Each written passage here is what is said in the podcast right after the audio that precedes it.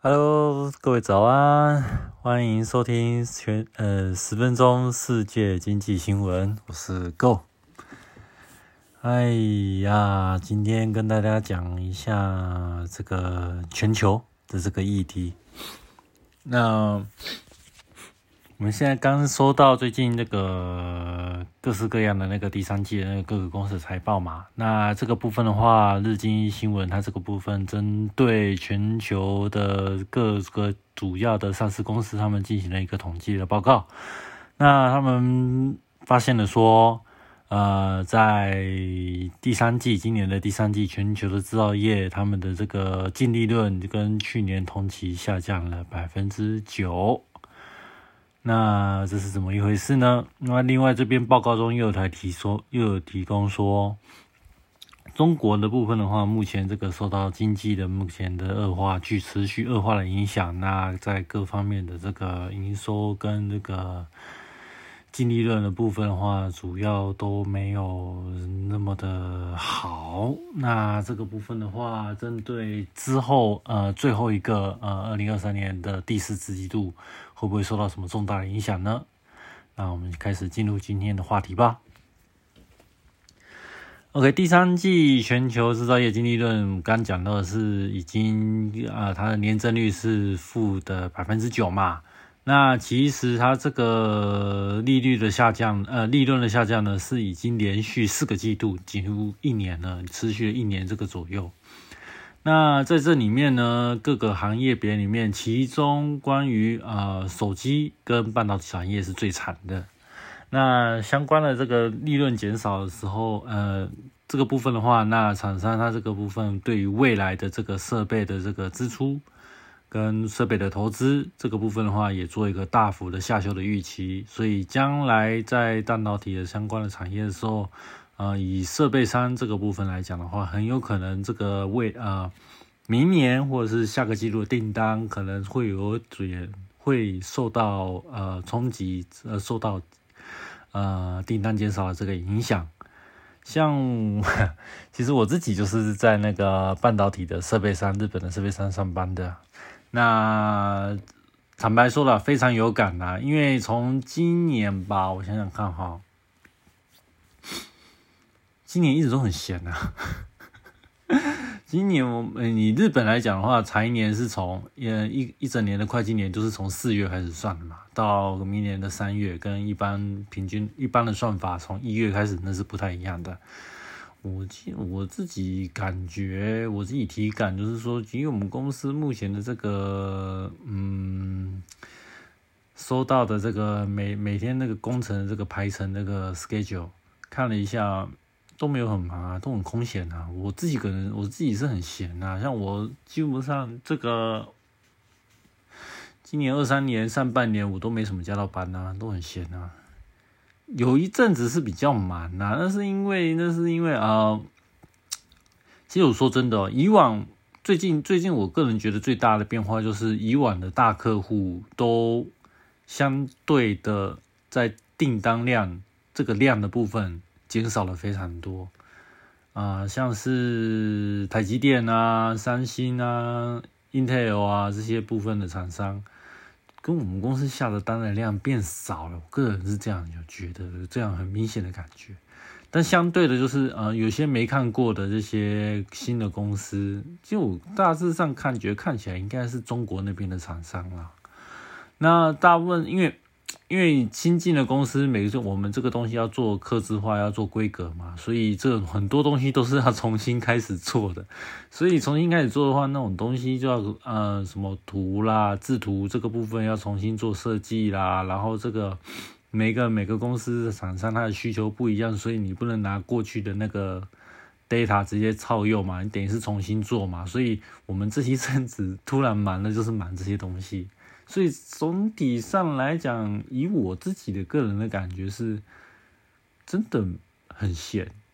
然后相对的一些大厂商的的量的那个订单的量真的变少了，真的有这种感觉在。半导体是真的真的开始在走一个寒冬。我个人自己在半导体这产业上工作，我有非常非常有这样的感觉。好，那我回到正题。那基本上，呃，这个日经新闻它对于日本、美国、欧洲、中国主要的上市公司，大约是一万三千家，大概进行了统计啦。那十六个总呃行业的种类别里面有九个行业是利润下降的，最主要最主要就是我们今天的标题就是制造业。那制造业里面包含下了利润下降最多的主要的行业别，像是化学、化工。它这部分的话，它是下降了百分之四十三。那电机业啊，半导体其实算在这里面，电机业平均下跌是百分之十二。那机械行业的话，也是下降了百分之十。那上涨最多的呢是非制造业，非制造业增长利润增长了百分之十六，其中以银行最多啦。银行，而且是是美国的银行哦，摩根大通啊、高盛啊这些美国银行这些东西是赚了非常非常多钱的。主要还是因为受到美国的利率的上升的影响啦，因为美国的那个利率上升，连带着美元增加嘛。那这些在做国际收汇账户的这些国际的那个，尤其是美国银行嘛，在换汇的时候，这些东西它会受到呃利差的这个部分的这个，它可以赚取那个利差的差额嘛。而且在换在各国换汇的时候，它换回到美金，对它而言也是有非常大的大的优势，因为它现在。美国以美国自己的行行银行里面，它是所有银行里面持有美金最多的吧，所以美金上涨对他而言非常有利啊。对啊，那其他的话，嗯，大概讲稍微提一下，就是其他行业的这个目前的状况啊。那美国的话，它的主要的半导体供应商德州仪器，还有台湾的半导体制造业，呃，这个大家都很熟悉，台积电嘛。那大家是不，大部分已经提供了第三季的这个全球的这个，哎，不不是第三季的财报，那里面提供就是讲，里面其中就讲到说，呃，在净利润的部分都下降，这两家公司其实都下降了百分之二十以上。那美国的主要第一大的化学公司、第二大化学公司陶氏跟杜邦，他们的利润也是下降了百分之五十九跟十三，其实化工下降的是最多的。好，那受到中国经济恶化的影响啊，那在中国营业额呃这个占比超过百分之三十的非中国公司，嗯，感觉有点劳神。我这个简单讲，就是其实就是。呃，做中国生意，然后靠中国吃饭的这些外资啊，是外资公司哦。因为在他们而言，呃，我在卷全全世界的营收额里面，中国这个部分就占了超过百分之三十以上，所以它其实是绝大部分是相当依赖中国这个部分的营业的这个收入。那只要跟在这个部分的话，就是跟中国这个占比超过百分之三十的国家，哎，百分之三十的这个企业啊。他们的净利润率净净利润率下降了百分之三十，这是以国家类别这个部分来做计算。特别是呃这边讲一个非常夸张的，美国的化妆品的这个公司啊，雅诗兰黛，那它其实是受到呃其中这个最大这个中国市场下滑的影响。它这个这一季第三季，咦它我刚去看了一下，它这个是属于它二四二零二四年第一财第一财季。那一般如果说按照现在这个日历年去算的话，现在是二零二三年第三财季嘛，啊，那没啥啦，反正就是现在这个时，现在这个时间点，它这个利润率下降了超过百分之九十非常夸张，那等于是基本上就是快近乎亏，快近乎近乎是快亏钱的状态。那相比之下呢，呃，美国的这些什么各大的这些科技巨头啊，像是苹果啊、微软啊这些这几家的公司，他们利润率增加了百分之四十一。那除此之外，以日本来讲的话，利润率增加最多的就是属于 Toyota 嘛。那我们都知道，Toyota 这个部分的话，它利润率增加了百分之五十五。那我们都我们我们就是。可以理解到，就是说，因为呃，日币在这个第三季其实它跌的非常的夸张。照现在来讲，它已经像今天嘛，就已经跌到一百五十一的嘛，继续在跌。那以日币继续持续在贬值的地步，持续在贬值这个趋势之下呢，那丰田它、Toyota 嘛，Toyota 它卖车卖出外销出去的话，那一定是有价格上的优势嘛。你利率贬值之后，那等于是。换算成其他国家的货币来讲，会更便宜嘛？那有说，那它就是有这个价值价格的这个竞争优势，所以在相对上来讲，它的市场竞争力就会很高。那同时，因为海外的收入这个部分的话，换算成换算回去到日本的这个，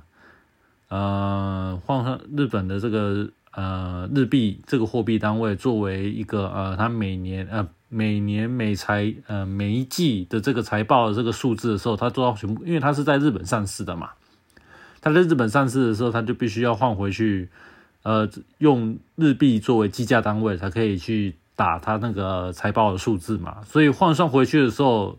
又因为日本的贬日币的贬值，所以呢，这个数字它又又再进一步的美化，所以它等于是有双重好处嘛。第一个，它有价格的优势，它可以卖更便宜，卖比比的比比其他的那些车那个汽车厂商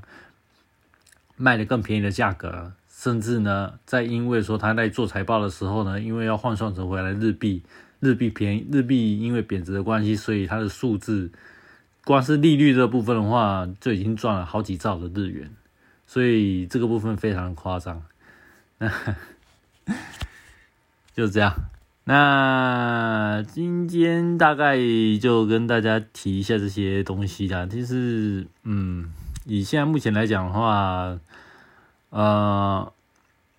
全球的制造业现在目前还是受到美国这个高利率，其实不只是美国啊，其实是以美国为首啦，美国为首，然后包含了欧洲，包含了英国，包含加拿大等等的一些先进国家，其实他们一直以来从二零二三年持续了非常长的一段的高利率的环境嘛。那高利率的环境，第一个一定打压了倒是银行这个部分哦，这个部分，因为。银行虽然说在利率上涨的时候，它是有那个，它可以赚利差，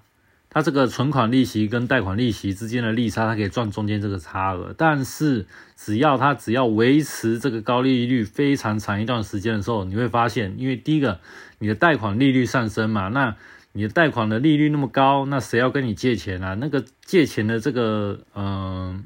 怎么讲人数，那或者是案件量。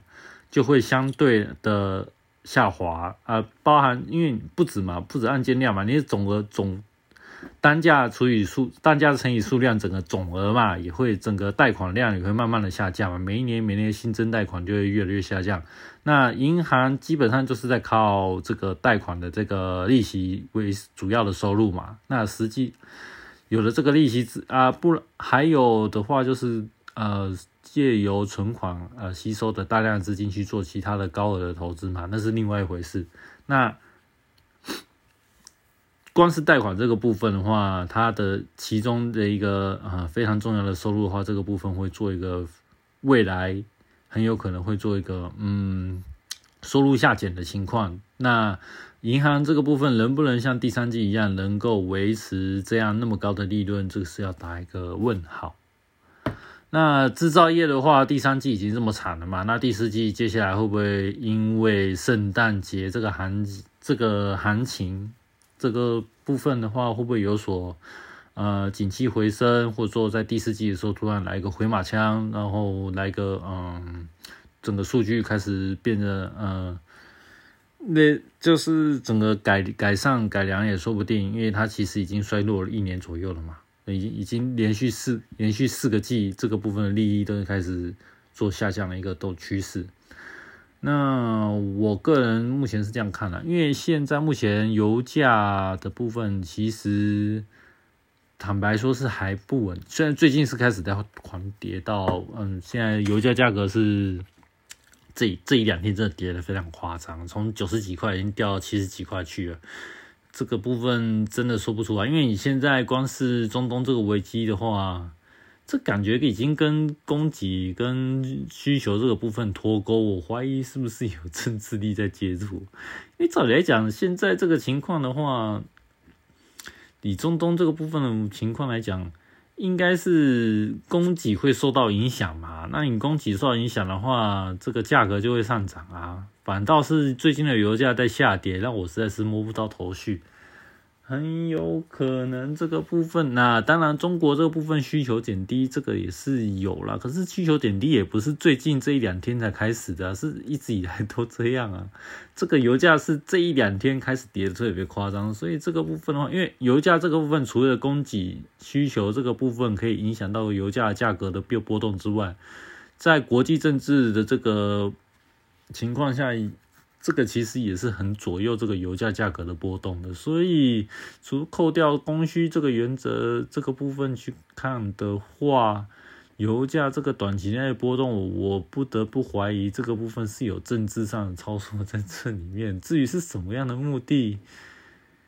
我个人的猜想啦，因为我刚刚其实有在看关注一些什么一些其他在讲一些财经节目的情况，我觉得他们其实说的有道理。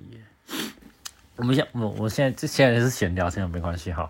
现在跟报道我是报道讲完了，我现在只是纯粹在闲聊。那我们都知道最近在打那个以巴战，以那个以色列跟巴勒斯坦在打那个冲突嘛，在加沙走廊那个地方。然后因为发生一些呃误会或者是一些什么东西，所以导致整个阿拉伯国家认为说，你以色列是不是做太超过了，然后是不是有滥杀无辜啊？这样子导致整个阿拉伯国家都变成的那个生气嘛，甚至有扬言说，我们接下来很有可能会对以色列做一个包围网，或是做一个非做一个反击之类的。